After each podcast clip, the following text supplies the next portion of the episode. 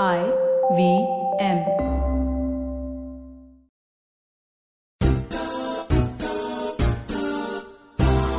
Hi welcome तुम्ही ऐकत आहात गोल गप्पा विथ तृप्ती खामकर. मी आहे तृप्ती खामकर आणि तुम्ही ऐकताय गोल गप्पा. आता हे माझं रिच्युअल झालेलं असं मला वाटतं. आणि आज मी विचार करत होते इथे येताना की ट्रॅफिक जे आहे मुंबईचं ते इतकं इन्सेन आहे. आणि of course with all due respect to all the traffic police जे ऊन असो पाऊस असो लपून उभे असतात आपल्याला पकडायला जर आपण रूल्स तोडले तर. पण माझा I am very sorry I at the at the cost of sounding quite crazy and stupid पण मला असं वाटतं की ट्रॅफिक पोलीस हे ट्रॅफिक बनवायला असतात. जर तुमचं असं म्हणणं असेल म्हणजे मी खूप इरि- जेव्हा इरिटेट होते ड्राईव्ह करता करता मी ट्रॅफिकमध्ये थांबलेली असते कुठे काही हलत नसतं. आणि मला माहिती असतं की ह्याच्या त्या पलीकडे त्या जंक्शनला चार ट्रॅफिक पोलीस उभे असणार आहेत ज्यांच्याने काही होत नाहीये. तर मला असं कधी वाटतं की प्लीज ना तुम्ही उभे राहा. सॉरी मी खूप मी नाही सांगितलं पाहिजे त्यांनी काय केलं पाहिजे. पण मला असं वाटतं की आपण जरा ट्रॅफिक रूल्स नीट फॉलो केले जर आपण ट्रॅफिक सिग्नल्स नीट फॉलो केले जुगाड ही जी गोष्ट आहे आपल्या भारतात किंवा मुंबईमध्ये ती जरा टाळली तर आपला ट्रॅफिक सेन्स बरा असेल आणि मी जग फिरले. त्यामुळे तिथे मला इतकं असं वाटतं की यार इतका थोडासा आणि तिथे इंडियन्सच आहेत. म्हणजे दुबईमध्ये किंवा युएसए मध्ये किंवा युके मध्ये तिथे इंडियन्स आहेत. But they wait for the green light they do not cross the zebra crossing मग आपण मुंबईत येऊन का असे वाईट वागतो? असं माझं म्हणणं आहे. त्यामुळे traffic is a very irritating topic for me आणि मी खूप इरिटेट होऊन इथे पोहोचले आज. पण माझा मूड छान करायला आज माझी पाहुणी आलेली आहे जी माझी खूप छान मैत्रीण सुद्धा आहे. सुंदर दिसते ती मी. I am always in the awe of her the way she looks the way she carries a self मला प्रश्न पडतो कधी कधी की इतकं सुंदर कसं दिसू शकतं कोणीतरी? आणि इतकं असं प्रॉपर मॅचिंग प्रेम प्रॉपर सुंदर अशी एक व्यक्ती माझ्यासमोर बसलेली आहे. तिचं नाव आहे Ketaki Thatte. Hi hi Ketaki welcome to Gol Gappa with Trupti Khamkar thank you Ketaki Thatte हे मराठी इंडस्ट्रीतलं खूप वेल नोन नाव आहे. ते मला फार सांगायची गोष्ट म्हणजे गरज नाही की ही कोण केतकी पण जर तुम्हाला आठवत नसेल की ही कुठली केतकी आहे तर ती जर तुम्हाला आठवत असेल गलगले निघाले. एकच पिक्चर केला पण तो इतका एपिक होता की त्यातली गौरी. असं म्हणून तिला आजही लोक ओळखतात. Ketaki you say about something about that हो म्हणजे मी ऍक्च्युली दोन मराठी चित्रपट केले. दुसरा होता तो मी मन आणि ध्रुव ज्याचं म्हणजे जो फार गाजला नाही. पण गलगले निघाले जेव्हा रिलीज झाला तेव्हा तो गाजला पण त्याही पेक्षा जास्त तो गाजला जेव्हा तो झी टॉकीजवर त्याचं साधारण पारायण झाली. म्हणजे पिक्चर आल्यानंतर दोन तीन वर्षांनी अचानक मला रस्त्यांवर आणि मॉल्समध्ये आणि हॉटेल्समध्ये आणि अचानक असे मला सतत लोक गौरी ना गलगले मधली असं म्हणून लोक मला अचानक ओळखायला. मला वाटलं की झाला ना चित्रपट येऊन दोन वर्ष झाली आता. पण नाही it was because of that की तो. खूप वेळा टीव्हीवर दाखवला गेला. आणि अजूनही अगदी परवाचीच गोष्ट आहे परवाही मला गौरी या नावानेच कोणीतरी हाक मारली आणि विचारलं. पण तुला म्हणजे केतकी तू इतकी म्हणजे फिल्म्स दोनच केल्या असशील पण तू इतकी नाटकं केली आहेस तू इतक्या वेगवेगळ्या गोष्टींमध्ये इन्व्हॉल्ड असतेस. तुला लक्षात राहतं का असं कोणी तुला त्या कॅरेक्टरच्या नावाने हाक मारली तर? असं आहे की नाटकांमध्ये आपल्याला एवढं कॅरेक्टर्सनी ओळखत नाहीत. आपण जी भूमिका करतो त्या भूमिकेच्या नावाने ओळखत नाहीत. मालिकांच्या नावाने ओळखतात. जर तुम्ही खूप मालिका करत असाल एखादी गाजलेली मालिका तुमची चालू असेल तर त्यावेळी तुम्हाला त्या नावाने ओळखलं जातं. पण मला गलगले ही सगळ्यात मोठी ओळख ठरली आहे माझी. मराठी. सर्वसामान्य जनतेला माहीत असलेली. पण मला खूप जण असे भेटतात की ज्यांना माझ्या नाटकातल्या भूमिका आवडलेल्या आहेत आणि तुम्ही त्याच का ज्यांनी काटकोन त्रिकोणमध्ये काम केलं होतं. किंवा तुम्ही त्याच का जी स्टोरीज इन अ सॉन्गमध्ये होती. कारण आम्हाला म्हणजे तुम्ही खूप वेगळ्या दिसता प्रत्यक्षात. कारण की stories in a song as you know Correct. खूप वेगवेगळे हो. वेगवेगळ्या भूमिका आहेत माझ्या आणि खूप वेगळ्या प्रकारे मी तयार होते त्या नाटकासाठी. तर त्यामुळे असं विचारणारे लोक जास्त भेटतात. आता मंथन नावाची मी मराठी सिरियल केली किंवा आभाळमाया केली किंवा मी घरकुल नावाची जेव्हा मालिका जेव्हा मी करत होते तेव्हा मला खूप जण भेटायचे जे मला त्या नावानी ओळखायचे. पण मला असं वाटतं की ते त्या त्या काळापुरतं असतं. जेव्हा तुम्ही त्या मालिकेत काम करत असता जेव्हा तुम्हाला रोज लोक घरी त्यांच्या बघत असतात. सो केतकी एक क्विक रिकॅप घेऊया तुझ्या आयुष्याचा की कुठून सुरुवात झाली? तू कुठे जन्मलीस कुठे वाढलीस? नाटक तुझ्या आयुष्यात कसं आलं? ऍक्टिंग कशी आली. सुरुवात म्हणजे मी पूर्णपणे मुंबईकर आहे. हार्ट अँड सोल माझा मुंबईकर आहे.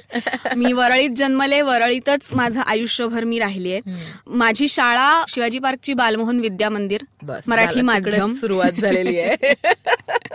हा म्हणजे खरं तर शाळेच्या नावापासूनच कळतं की काय म्हणतात ते आपल्याला को करिक्युलर ऍक्टिव्हिटीजमध्ये शाळा नेहमीच खूप प्रोत्साहित करत आली आम्हाला. आम्ही जेव्हा शाळेत असायचो तेव्हा आम्हाला म्हणजे नाटकच नाही पण गाणं चित्रकला कुठल्याही प्रकारचे खेळ अशा वेगवेगळ्या म्हणजे निबंध स्पर्धा म्हणा किंवा वक्तृत्व स्पर्धा म्हणा अशा सर्व प्रकारच्या वेगवेगळ्या स्पर्धांमध्ये भाग घेण्यासाठी आम्हाला खूप प्रोत्साहन शाळेकडनं मिळायचं. म्हणजे अगदी मुख्याध्यापकांपासून प्रत्येक विषयाच्या शिक्षकांपर्यंत आम्हाला सर्वांनी खूप प्रोत्साहन देऊन सर्वांगीण विकास विद्यार्थ्यांचा कसा होईल याकडे शाळेचं खूप लक्ष असायचं. आणि अर्थातच बालमोहनच्या कुठल्याही विद्यार्थ्याला तू विचारलंस सध्याच्या तर ते सांगतील की विद्याताई पटवर्धन ह्या आमच्या गुरु आहेत. माझ्याही त्याच गुरु आहेत. त्यांच्याचमुळे मला नाटकाची गोडी लागली. त्यांच्याचमुळे मी पहिलं नाटक केलं. पाचवीत असताना. तेव्हापर्यंत मी खूप वक्तृत्व स्पर्धा त्यानंतर संस्कृत पठण स्पर्धा याच्यात खूप भाग घ्यायचे. माझं संस्कृत पठण खूप चांगलं होतं कारण माझी आजी माझ्याकडनं लहानपणी खूप वेगवेगळ्या प्रकारचे म्हणजे गीते गीतेचे अध्याय किंवा श्लोक असं म्हणून घ्यायची. त्यामुळे माझं त्याच्यात मी खूपच ऍक्टिव्ह होते. राईट गाणं माझं खूप चालू असायचं. म्हणजे गाण्याच्या खूप स्पर्धांमध्ये मी भाग घ्यायचे. पण विद्याताईंमुळे मी पहिल्यांदा नाटकात भाग घेतला. कुमार कला केंद्राच्या तेव्हा स्पर्धा असायच्या. आंतरशालेय स्पर्धा. तर पाचवीत पहिल्यांदा मी नाटकात काम केलं आणि तेव्हापासून दरवर्षी मी निदान दोन तरी नाटकांमधनं कामं केली शाळेतल्या. आणि इट्स ऑल बिकॉज ऑफ विद्याते असं मी म्हणेन. की आज मी हे करते आणि it's all because of Balmohan Vidya Mandir की. त्यांनी आम्हाला तसं तसं वातावरण उपलब्ध करून दिलं शाळेत असताना की अभ्यास आहे की अभ्यासच नाही पण तुम्ही तुमचा सर्वांगीण विकास करा. म्हणजे त्यावेळी आम्हाला ते असंही सांगायचं की फक्त प्रॅक्टिस करत बसू नका नाटकाची तुम्ही थोडा वेळ खेळाही. कारण तुमच्यासाठी ते फार गरजेचं आहे. मग इट्स नॉट लाईक प्रीचिंग असं नाही पण तुमच्यासाठी तशी तसं वातावरण उपलब्ध करून. दिलं जायचं की तुम्हालाही वाटेल की तुम्ही हेही करावं. राईट तर त्यामुळे डान्स च्या खूप स्पर्धांमध्ये मी भाग घेतलाय. त्यानंतर शाळेतच मी भरतनाट्यमही शिकायला सुरुवात केली. त्यामुळे हे सगळं शाळेपासूनच मला आवडायला लागलं आणि त्याची गोडी लागली. आणि शाळेतच मी एक सिरियलही केली होती बोलाची कढी नावाची. त्याच्यात मी बालकलाकार म्हणून काम केलं होतं. विनय आपटे प्रदीप वेलणकर. वंदना गुप्ते सुनील बर्वे असे कलाकार त्याच्यात होते. आणि खूप शाळा शाळेनेही मला खूप सांभाळून घेतलं. आणि खूप छान मजा आली होती तेव्हा ही सिरियल वगैरे करताना. तर असा माझा प्रवास शाळेपासून सुरू झाला. आणि माझं पहिलं प्रायोगिक नाटक म्हणजे स्पर्धेबाहेरचं किंवा आपण म्हणू प्रोफेशनल प्रायोगिक नाटक असं म्हणता येईल त्याला. कारण की त्याच्यात कोणी बाहेरची संस्था अशी पहिली होती. ते नाटक होतं संगीत डेबूच्या मुली जे मी. दहावीची परीक्षा झाल्यानंतर लगेच ते नाटक करायला लागले बापरे आणि माझं ते सगळ्यात लाडकं नाटक आहे अजूनही तू आणि गीतांजली कुलकर्णी ते नाही. गीतू नंतर माझं काम करायची.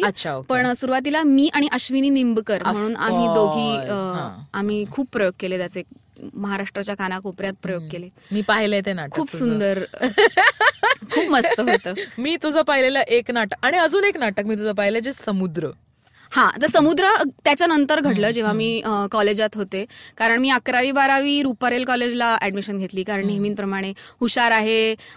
जवळपास मेरिट एवढे मार्क मिळाले तर पहिलं आपलं सायन्सला जायचं असेल तर तुम्हाला पहिला ऑप्शन असतो. रुपारेल कॉलेजचा. त्यामुळे मी अर्थातच रुपारेल कॉलेजला ऍडमिशन घेतली. आणि त्यानंतर बारावी नंतर मात्र मला कुठल्याही प्रकारच्या प्रोफेशनल कोर्सना घ्यायचा नव्हतं घ्यायची ऍडमिशन घ्यायची नव्हती. कारण की मला माहीत होतं की मला इंजिनियर व्हायचं नाहीये. मला डॉक्टर तर अजिबातच व्हायचं नव्हतं. हे माझं साधारण सहावी सातवीतच ठरलं होतं की काहीही झालं तरी मी डॉक्टर नक्की होणार नाही. पण माझ्याच्यानी हे काही होणार नाही. रोज हॉस्पिटलमध्ये जाऊन ते रुग्णांना बघणं हे मला काही शक्य होणार नाही. त्यामुळे डॉक्टर व्हायचं नाही हे ठरलेलं होतं. इंजिनिअरिंगही फारसं मला काही कल नव्हता. मला खरं तर डॉक्टरेट करण्याची इच्छा होती आणि विज्ञान शाखेतच कुठल्या तरी कोर सब्जेक्टमध्ये मला डॉक्टरेट करायची मनापासून विचारशील तर मला केमिस्ट्रीमध्ये खूप रस होता. त्यामुळे मग मी रुपारेल नंतर बारावी नंतर चांगले मार्क मिळाल्यामुळे मी रुईया कॉलेजला ऍडमिशन घेतली मायक्रोबायोलॉजी आणि बायोटेक्नॉलॉजीच्या कोर्सला त्यामुळे मी शिक्षणाच्या दृष्टीने बीएससी पर्यंत मी विज्ञान शाखेचं शिक्षण.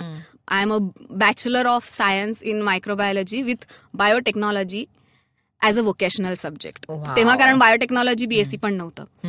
आणि त्याच बरोबरीने माझा नाटकांचा प्रवास मालिकांचा प्रवास चालू होता. मी माझ्या सगळ्यात जास्त मालिका मला वाटतं मी कॉलेजात असतानाच केल्या आहेत. कारण. की मी तेव्हा घरकुल नावाची मालिका केली.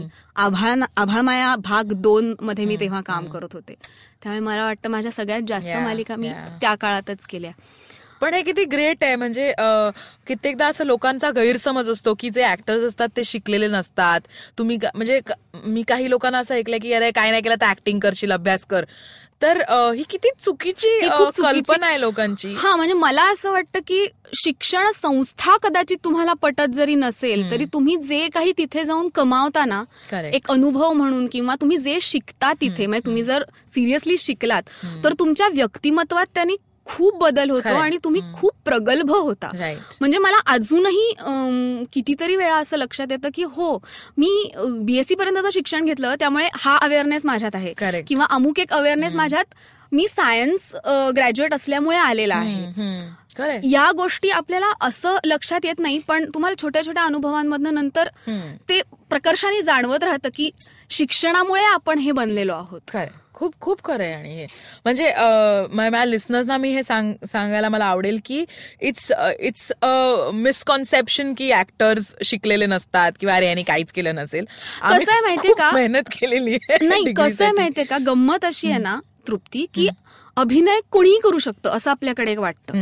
की अभिनयाला म्हणजे जसं तुम्हाला इंजिनियर व्हायचं असेल इंजिनिअरिंगचा जॉब तुम्हाला घ्यायचा असेल तर तुम्हाला त्यासाठी त्या शाखेचं शिक्षण घेणं आवश्यक आहे.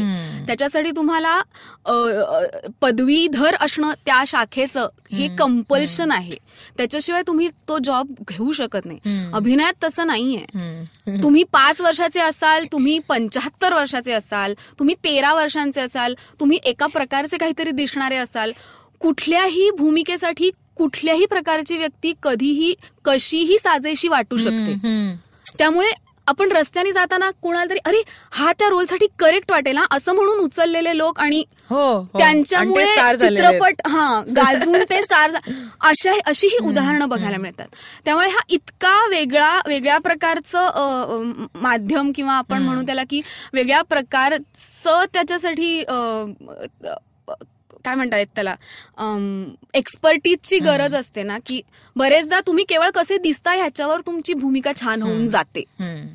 मी असं म्हणत नाही की प्रत्येक वेळी असंच असतं पण हाही एक भाग आहे. त्यामुळे आपल्याला असं नाही इंजिनियर म्हणजे तुला ते पाच वर्ष शिक्षण घेतलंच पाहिजे. मेडिकल म्हणजे तुला एमडी करायलाच लागतं. अदरवाईज तुला कुठे जॉबच मिळू शकत नाही. तू कुठे प्रॅक्टिसच करू शकत हे कंपल्शन इथे नाहीये. पण ऍट द सेम टाइम मला असं वाटतं की येतं की की ऍज अन ऍक्टर कारण तू आणि मी बरेच बरेच वर्ष हे काम करतोय. मला असं वाटतं की कुठल्या तरी प्रकारचं ट्रेनिंग आपल्या कामी आलेलं असतं. म्हणजे तू कदाचित कुठल्या तरी ड्रामा स्कूलमध्ये गेली नसशील पण जे तू आतापर्यंत म्हणजे तू लहानपणापासून नाटकं केलीस ते ते ते तुझं ट्रेनिंग नाही प्रश्नच नाही प्रश्नच नाही. मी खूप कोवळ्या वयात असल्यापासून व्यासपीठावरून वक्तृत्व स्पर्धा म्हणा संस्कृत पठण म्हणा गाण्याच्या स्पर्धा म्हणा नृत्याच्या स्पर्धा म्हणा किंवा पाचवी नंतर कुमार कला केंद्राच्या स्पर्धा म्हणा यातून प्रेक्षकांना फेस करत आले. मी सतत प्रेक्षकांसमोर राहत आले. मला स्टेज फिअर आपण जे म्हणतो तो कधीच नव्हता आयुष्यात. त्यामुळे या सगळ्या गोष्टींचा अनुभव आपल्या गाठीशी असतोच आणि आपण आपल्या प्रत्येक अनुभवामधनही काहीतरी जोडत असतो. स्वतःसाठी स्वतःच्या अभिनयाच्या अनुभवासाठी म्हणून. तर त्या सगळ्या गोष्टींचा एक साकल्याने जेव्हा आपण विचार करायला जातो ना तेव्हा आपल्या लक्षात येतं की हो आपण एक अभिनेता म्हणूनही ग्रो होत असतो. ती वाढही आपली एक नकळत होत असते. जी तुम्हाला कदाचित प्रकर्षाने जाणवून दिली जाते जेव्हा तुम्ही ते शिक्षण घेता ललित कला केंद्रातनं म्हणा किंवा नॅशनल स्कूल ऑफ ड्रामा मधनं म्हणा ते तुम्हाला सांगतात की तुम्ही. हे. हे शिक्षण घ्या पण मला वाटतं कमी प्रमाणात असेल अर्थातच तेवढं तुम्ही पूर्णपणे कारण ते करतच नाही कधी. पण थोड्याफार प्रमाणात मला वाटतं तुमच्या एक तुमचा तुमच्या आयुष्यातही तुम्ही खूप शिकता एक अभिनेता. ऑफकोर्स ऑफकोर्स शिकतो आपण. आणि आपण. ग्रो होत असतो सतत. केतकी अं, तू एक मराठी कंप्लीट मराठी मुलगी आहेस. तुझ्या तुझा हाऊसहोल्ड तुझं कल्चर मी आई बाबांना ओळखते. त्यामुळे त्यांचे संस्कार ते अगदीच मराठी कल्चर आहे. त्यामुळे हो. काय म्हणणं होतं त्यांचं? जेव्हा तू म्हटलंस की मला ऍक्टर व्हायचंय किंवा डान्सर व्हायचंय. खरं सांगू माझे आजोबा तबलावादक होते. पंडित अण्णासाहेब थत्ते.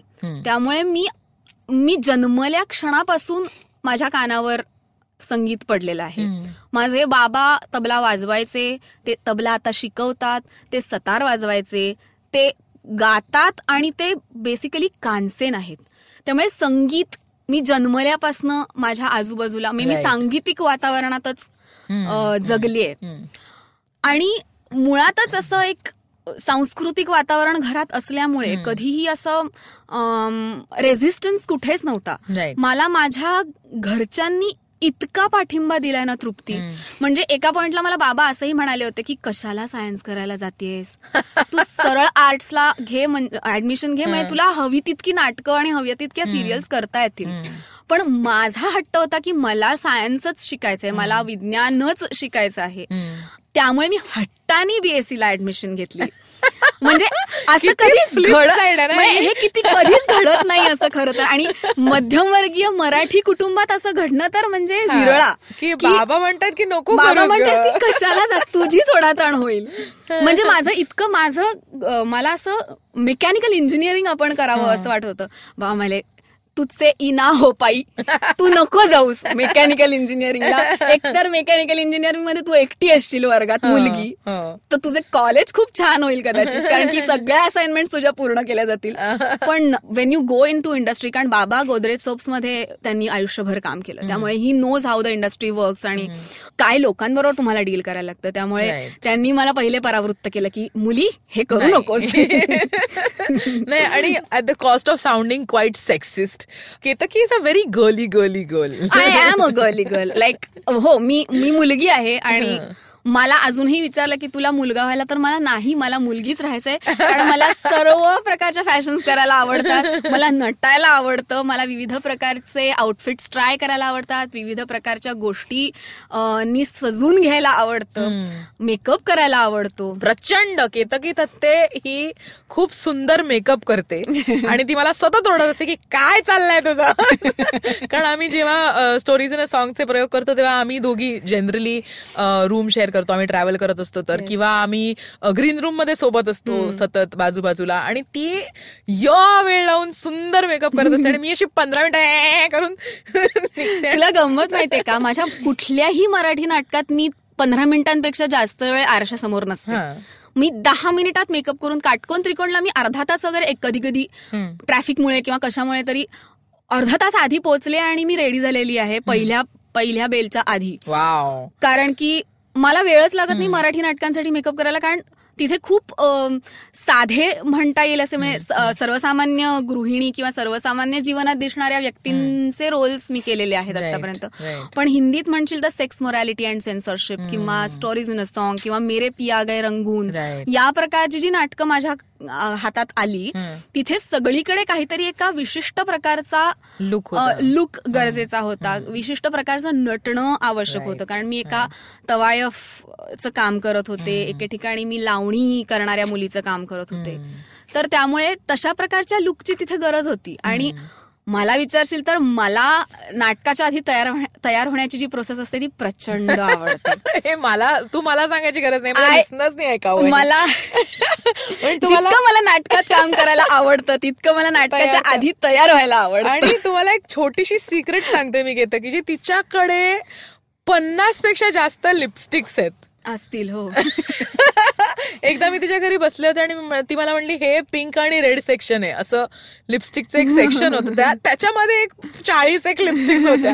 आणि केतकीला मी आय एम रिअली सरप्राईज आणि ती मला नेहमी अम्यूज करत असते की कशा ती किती सुंदर एका प्रयोगात ती कमीत कमी चार चार वेगवेगळ्या लिपस्टिक्स हो, लावते. हो. आणि त्या तिचं कॅरेक्टर इतकं सुंदर असं दिसतं त्या तिच्या मेकअपमुळे आणि ती एक कला आहे ना आर्ट हे हो. हे सगळ्यांना नाही जमत. मी भरतनाट्यममध्ये म्हणजे भरतनाट्यम मी करत असल्यामुळे ऑब्व्हियसली पण आपल्याला सगळ्यांनाच माहितीये की अभिनय म्हणजे त्याच्यात एक आहार्य अभिनय पण असतो. जो तुमच्या सगळ्या अटायर मधनं तुमच्या असण्यातनं तुमच्या दिसण्यातनं तुम्ही जे हेअरस्टाईल करताय तुम्ही मेकअप काय करताय तुम्ही कपडे कसे घालताय या सगळ्या गोष्टीही तुमच्या अभिनयाला पूरक असल्या तरच. तुमचं तुम- तुमची जी भूमिका आहे ती पूर्णत्वाने पूर्ण होते असं.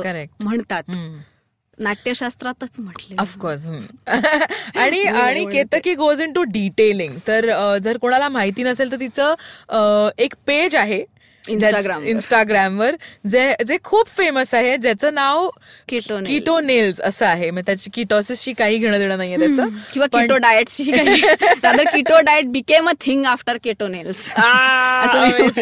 हो कारण मी ऑलमोस्ट चार वर्ष हँडल करते ते पेज आणि as the name suggest keto nails म्हणजे नखांबद्दलचं सगळं आहे त्याच्यात. आणि नेल आर्ट करते. ती नेल आर्ट करते. आणि ती खूप सुंदर नेल आर्ट करते. म्हणजे again again she surprises every time जेव्हा आम्ही ट्रॅव्हल करायचो तेव्हा तिच्या तिचे नेल पेंट्स तिच्या ड्रेसला रोज मॅच करायचे. आणि आम्ही एका खोलीत निघायचो. म्हणलं हिनी हे कधी केलं? मी सतत अशी आ अशी असेल तिच्यासमोर.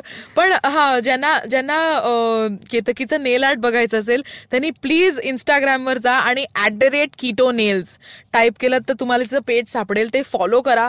त्यावर सुंदर आर्टवर्क आहे आणि ती मुलगी सतत मेहनत करून ते करत असते. जर तुम्हाला वाटत असेल की केतकी आपल्याला दिसत का नाहीये कारण ती घरी बसून नेल आर्ट करते हो. आणि या निमित्ताने मला एक सांगायला आवडेल की कधी माझा नेल आर्टचे फोटो बघून सर्वसामान्य माणसाची अशी एक पटकन रिॲक्शन असते की बापरे केवढा पेशन्स आहे तुझ्यात. आणि माझ्या डोक्यात तिडीक जाते की एक मिनिट हे पेशन्स नाही आर्ट आहे. करेक्ट तुमच्याकडे लाख पेशन्स असेल तुम्हाला जमणार आहे का? करेक्ट किंवा माझ्यात लाख पेशन्स असेल पण मला तसं चित्र काढता येणार आहे का? नाही. तुमच्याकडे ती कला असावी लागते. तुमच्याकडे तेवढं डिटेलिंग करण्याची. क्षमता असावी लागते. पेशन्स अर्थातच त्याला तुम्ही तो तुमच्यासाठी पूरक असतो त्या गोष्टींसाठी. पण पेशन्स आहे म्हणून तुम्ही एखादी गोष्ट नाही करत. हो. कुठलीच. गोष्ट असं माझं. म्हणणं. आहे. पेशन्स इज ऑलवेज पूरक. कुठलीही गोष्ट करण्यासाठी. कारण तू खूप उत्तम आर्टिस्ट असशील पण तुझ्याकडे पेशन्स नसेल तर प्रॉब्लेम आहे. पण फक्त खूप पेशन्स आहे तुझ्याकडे. आणि कला नाही. नाहीये तर तू काहीच करू शकत नाही correct on that very patient note आपण घेणार आहोत एक छोटासा ब्रेक आणि will talk about more patience in Ketaki's life on the other side of Golgappa with Trupti Khamkar तुम्ही ऐकत आहात गोलगप्पा विथ तृप्ती खामकर आमची आजची गेस्ट आहे केतकी थत्ते आणि आपण घेतो एक छोटासा ब्रेक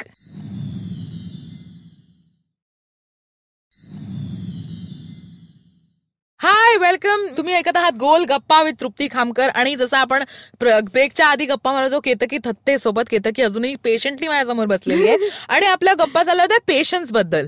तर ज्यांना कोणाला माहिती नसेल खूप कमी लोकांना हे माहिती आहे की केतकीच्या आयुष्यात खूप पेशन्स तिच्या कामी आलेले आहेत. कारण एक वेळ अशी होती जेव्हा there was a huge dip in Ketaki's life Ketaki would you like to tell us about the dip हो.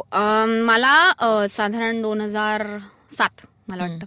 दोन हजार सात मध्ये बेल्स पाल्सी झाली Bell's palsy is happens because मला हर्पिस इन्फेक्शन झालं म्हणून. There are two types of Bell palsies एक तर ट्रक ड्रायव्हर्स पॅल्सी म्हणजे जी जी फक्त थंडी वाऱ्यामुळे होते ज्याने तुमच्या फेशियल नर्ववर दाब येऊन तुमची फेशियल नर्व तात्पुरती बधीर होते. पण माझ्या बाबतीत जे झालं ते मला हर्पिस इन्फेक्शन झालं. हर्पिस म्हणजे नागिण. तर माझ्या फेशियल नर्वला नागिणीचं इन्फेक्शन झालं. आणि त्यामुळे माझी फेशियल नर्व डॅमेज झाली लेफ्ट साईडची त्यामुळे माझा डावा चेहरा पूर्णपणे बधीर झाला होता. ऑलमोस्ट तीन महिने. आणि त्यामुळे आधी नागिण बरी व्हायला लागली आणि त्यानंतर मग माझा चेहरा हळूहळू पूर्ववत झाला. जो अजूनही शंभर टक्के पूर्ण झाला नाहीये बरा. पण बेल्स पॅल्सीच्या पेशंट्सच्या बाबतीत तसं होतं की त्यांचे चेहरे पूर्ण बरे होत नाहीत.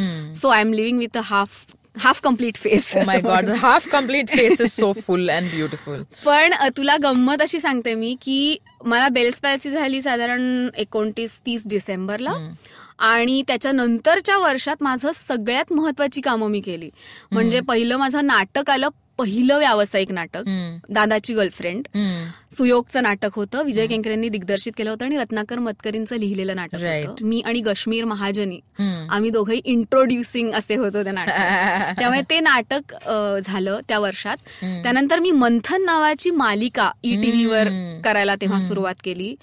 ज- माझ्यासाठी खूप महत्वाचं होतं कारण की त्याच्या आधी जवळजवळ मी तीन वर्ष बीएससी झाल्यानंतर मी मास्टर्स केलं भरतनाट्यममध्ये wow. M F A masters in fine arts in Bharatanatyam. तर ते करत असताना सिरियल्सचं कुठलंच काही वर्कआउट होत नव्हतं. आणि त्यावेळी आजच्या सारख्या ऑपॉर्च्युनिटीज नव्हत्या आणि तेवढे चॅनल्सही नव्हते.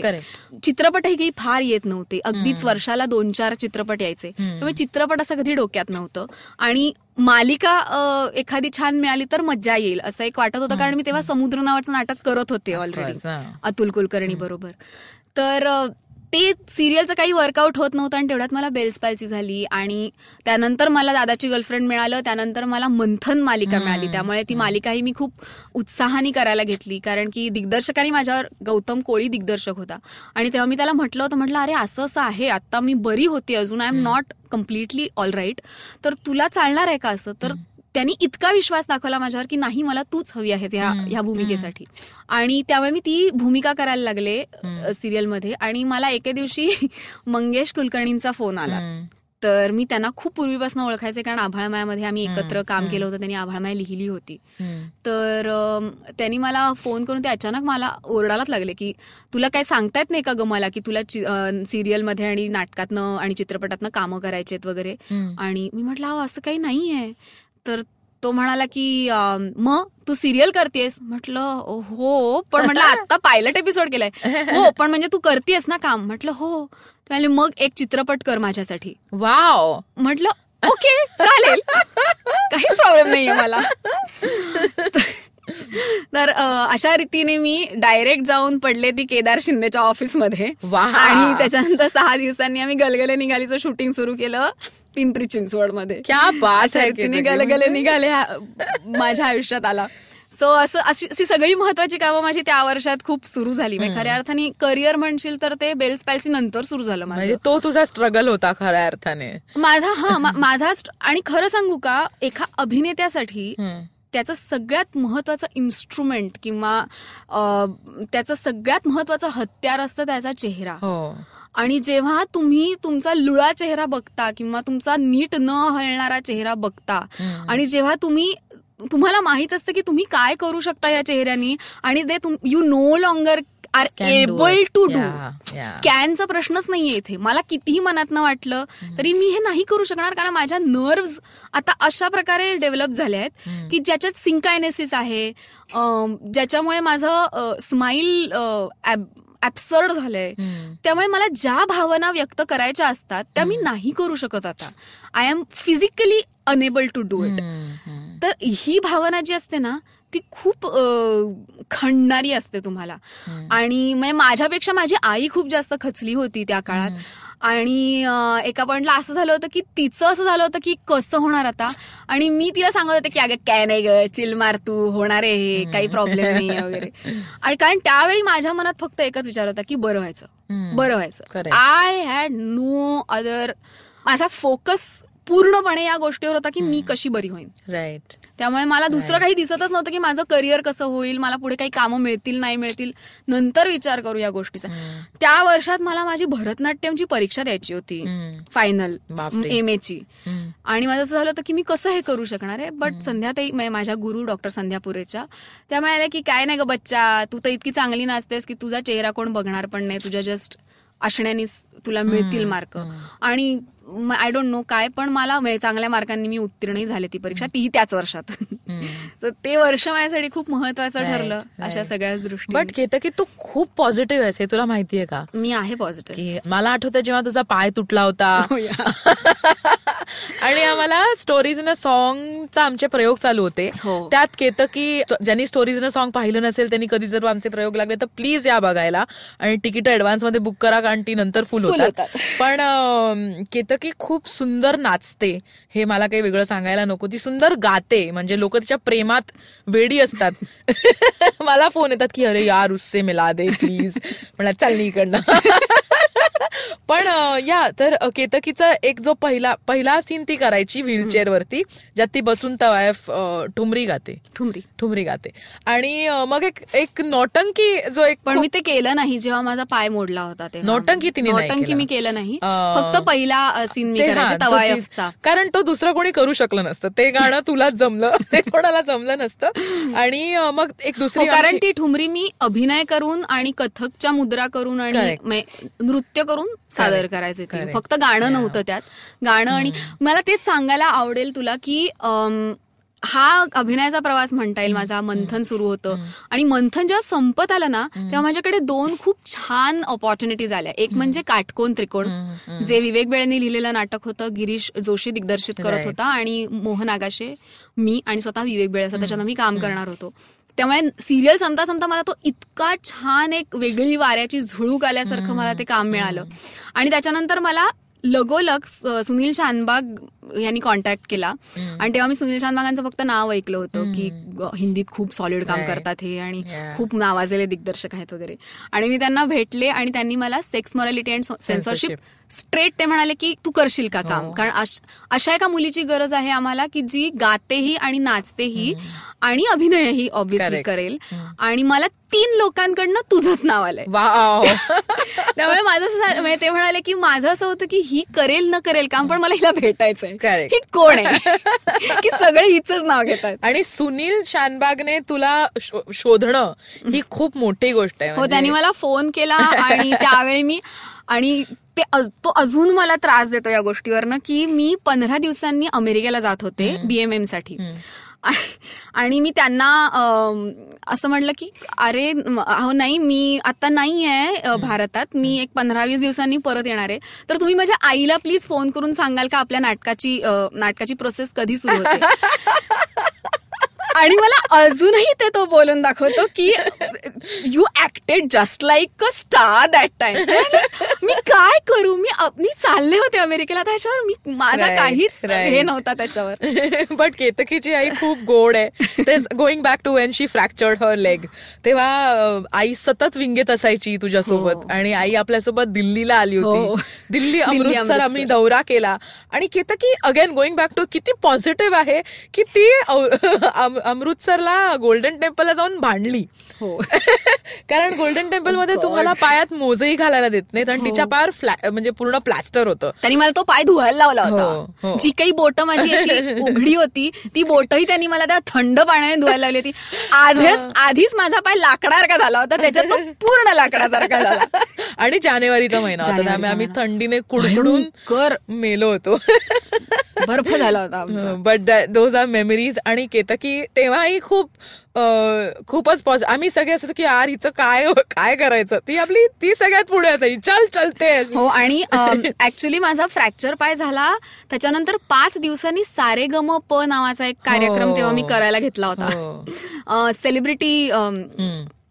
काय स्वप्न ताऱ्यांचे असं काहीतरी. तो एक त्यांनी केला होता ज्याच्यात सर्व प्रकारचे सेलिब्रिटीज होते अभिनेते होते जे गातातही असं.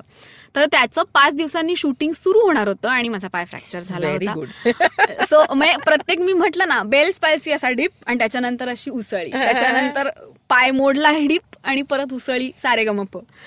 तर पाच दिवसांनी सारेगमपचं शूटिंग होतं आणि त्याच्यानंतर लगेचच सेक्स मोरॅलिटी अँड सेन्सॉरशिपचे प्रयोग होते आणि. ते तर इम्पॉसिबल होतं. कारण कारण अख्खा नाटक मी उभं असायचे. सेक्स मोरॅलिटी अँड सेन्सॉरशिपबद्दल मला सांगावं असं वाटेल की ते नाटक सखाराम बाइंडर या नाटकावर आधारित होतं. आणि सखारामचे काही सीन्स होत असायचे. आणि आम्ही मी लावणी करणारी अ, अ, तमास गिरीण त्यानंतर एक शाहीर एक इतिहास संशोधक आणि स्वतः कमलाकर सारंग यांची भूमिका एक व्यक्ती करायचे. तर आम्ही चौघं मिळून त्या नाटकाचा मागचा प्रवास उलगड उलगडायचो त्या नाटकात की त्या नाटकाला किती संघर्षाला तोंड द्यावं लागलं. आणि त्याला आम्ही त्याच्या बरोबरीने साधारण लावणीलाही कसं लावणीपेक्षा तमाशालाही कसं त्याच प्रकारच्या सेन्सॉरशिपला तोंड द्यावं लागलं. जसं सखाराम अशा प्रकारचं ते नाटक होतं. It was a docu drama in a way docu drama but in a very beautiful presentation हो खूप सुंदर आणि शेवटच्या क्षणापर्यंत आम्हाला कुणालाही असं वाटत नव्हतं की हे एक अख्खं नाटक उभं राहील. कारण आम्ही सर्व प्रकारच्या गोष्टींची वेगळी वेगळी तालीम करत होतो. पण ती सुनील सुनील सरांची कमाल आहे.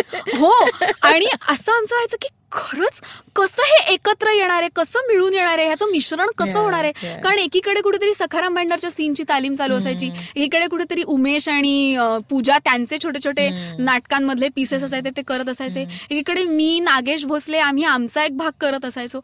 त्याच्यानंतर मी एक मध्येच वेगळी जाऊन डान्सची आणि गाण्याची तालीम करायचे. सो असं ते खूप विस्कळीत वेगळ्या वेगळ्या रिहर्सल्स चालू असायच्या आणि शेवटच्या आठवड्याभरात आम्ही त्याची एकत्र तालीम केली होती.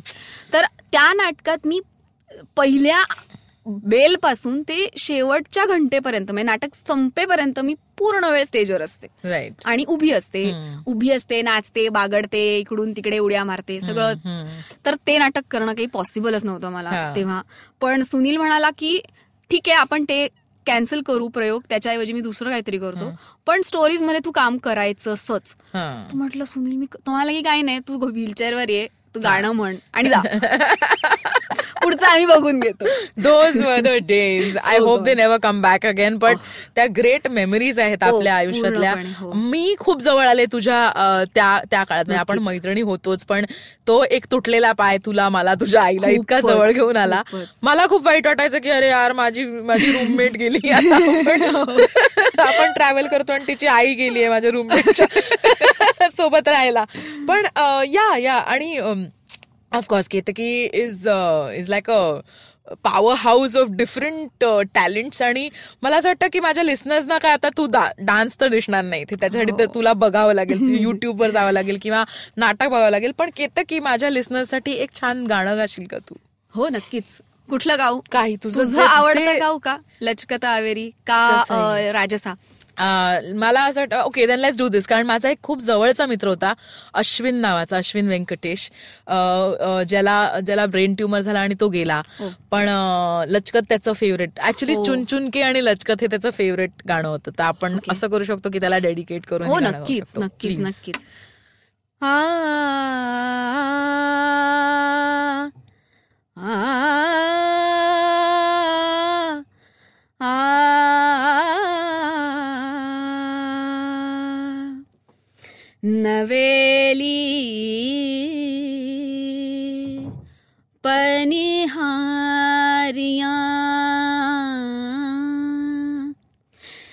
लचकत आवेरी नवेली पनिहारिया। लचकत आवेरी नवेली पनिहारिया। शीस गागारिया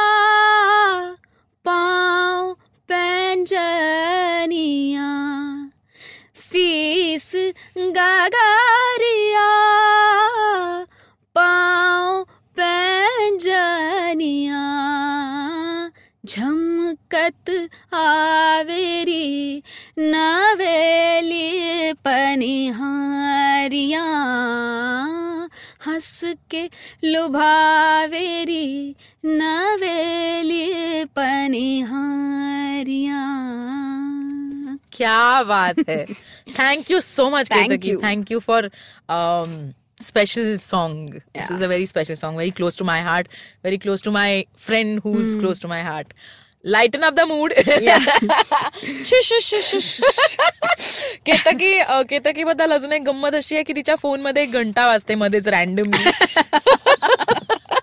एक गॉंग वाजतो tong. But it's a beautiful sound it is a beautiful sound. सुंदर मधुर तो तो घंटेचा आवाज आहे ना की ऍक्च्युली मी त्या आवाजाच्या प्रेमात पडले. माझ्या एका मैत्रिणीकडे होतं आणि आम्ही अशा गाडीतनं जात होतो आणि सडनली टॉंग कन काहीतरी वाजलं.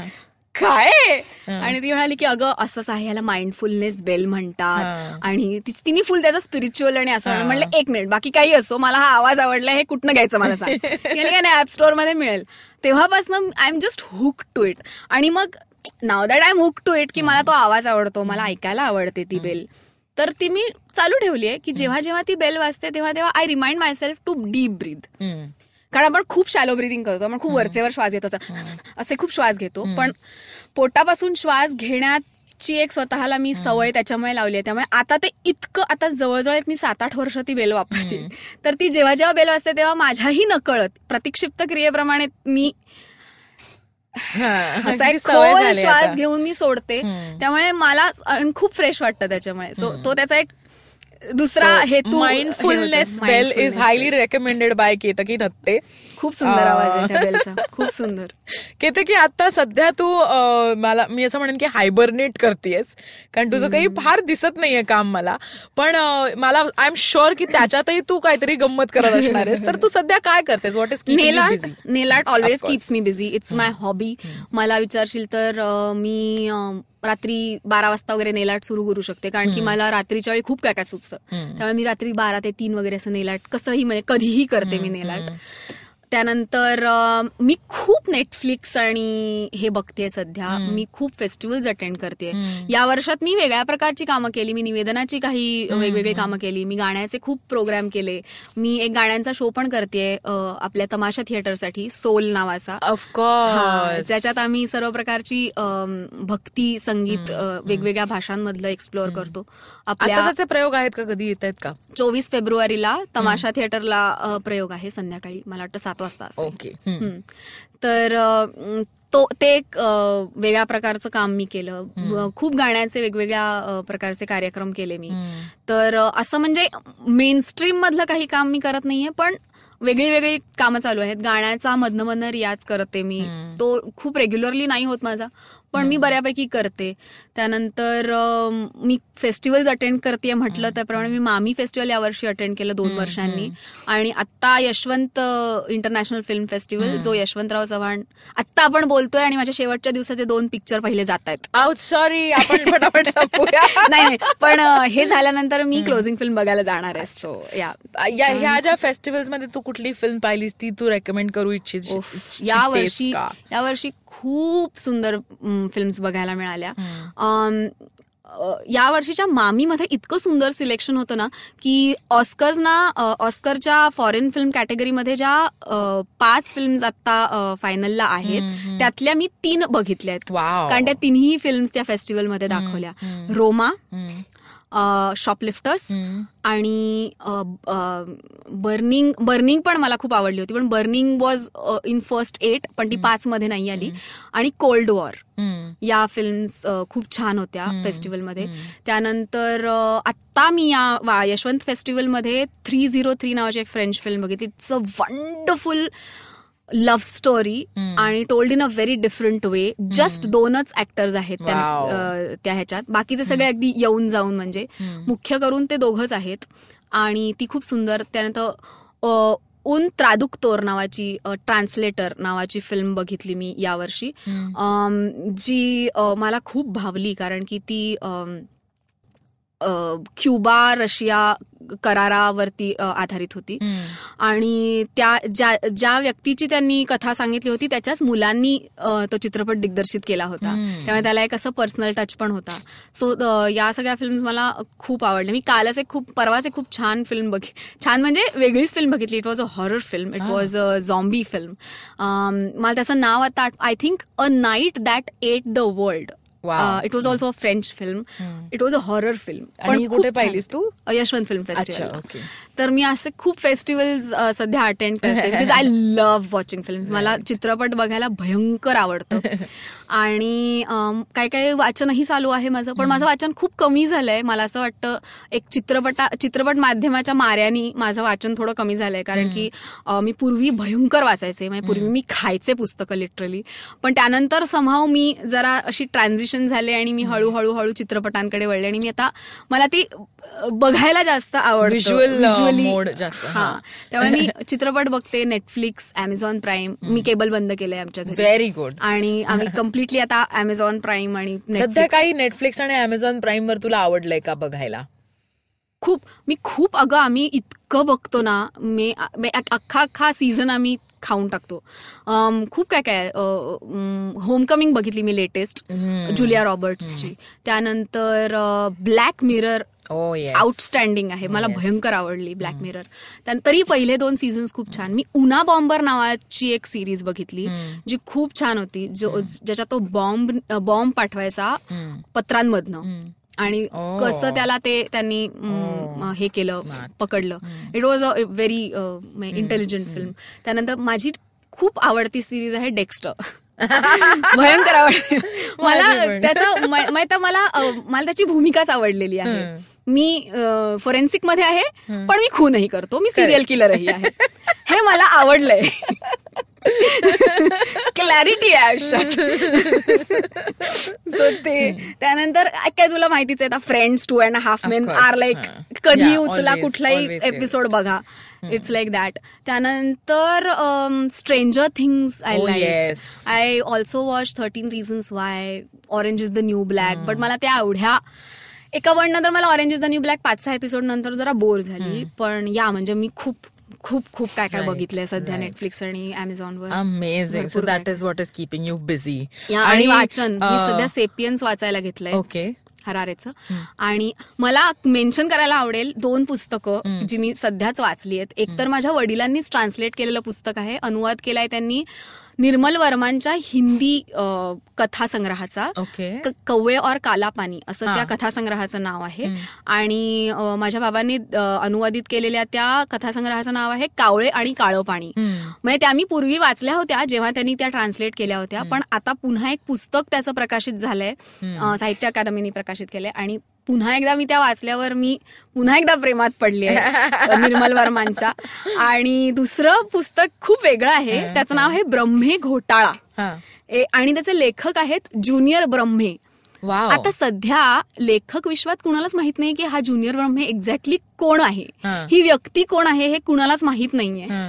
आणि ते ज्युनियर ब्रह्मे या नावाने लेखन करतात. आणि त्यांनी ब्रह्मे घोटाळा नावाचा अत्यंत तिरकस आणि वेगळ्याच प्रकारचा विनोद अशा. तुम्हाला बारीक बारीक चिमटे घेणारा विनोद असलेलं एक पुस्तक त्यांनी लिहिलेलं आहे.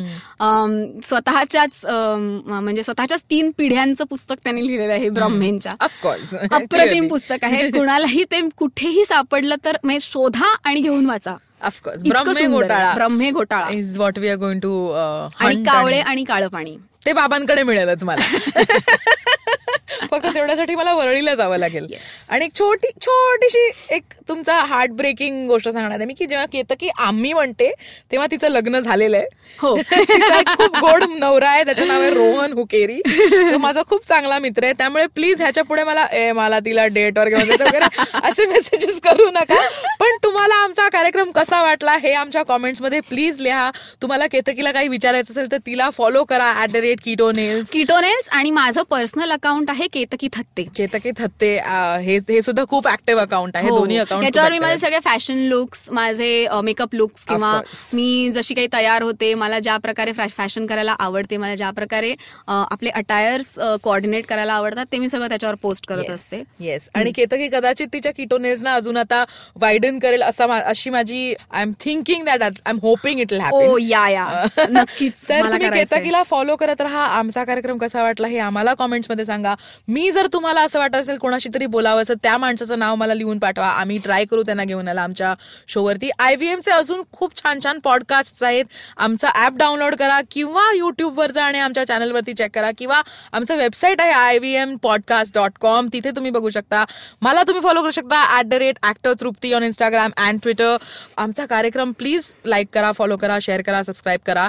आणि पुढच्या बुधवारीसाठी वाट बघा because we gonna come back on Golgappa with Trupti Khamkar. आपण ऐकत होतात गोलगप्पा विथ तृप्ती खामकर आणि आजची आमची पाहुणी होती Ketaki Thatte. Thank you Ketaki for coming on a show thank you thank you so much see you soon guys bye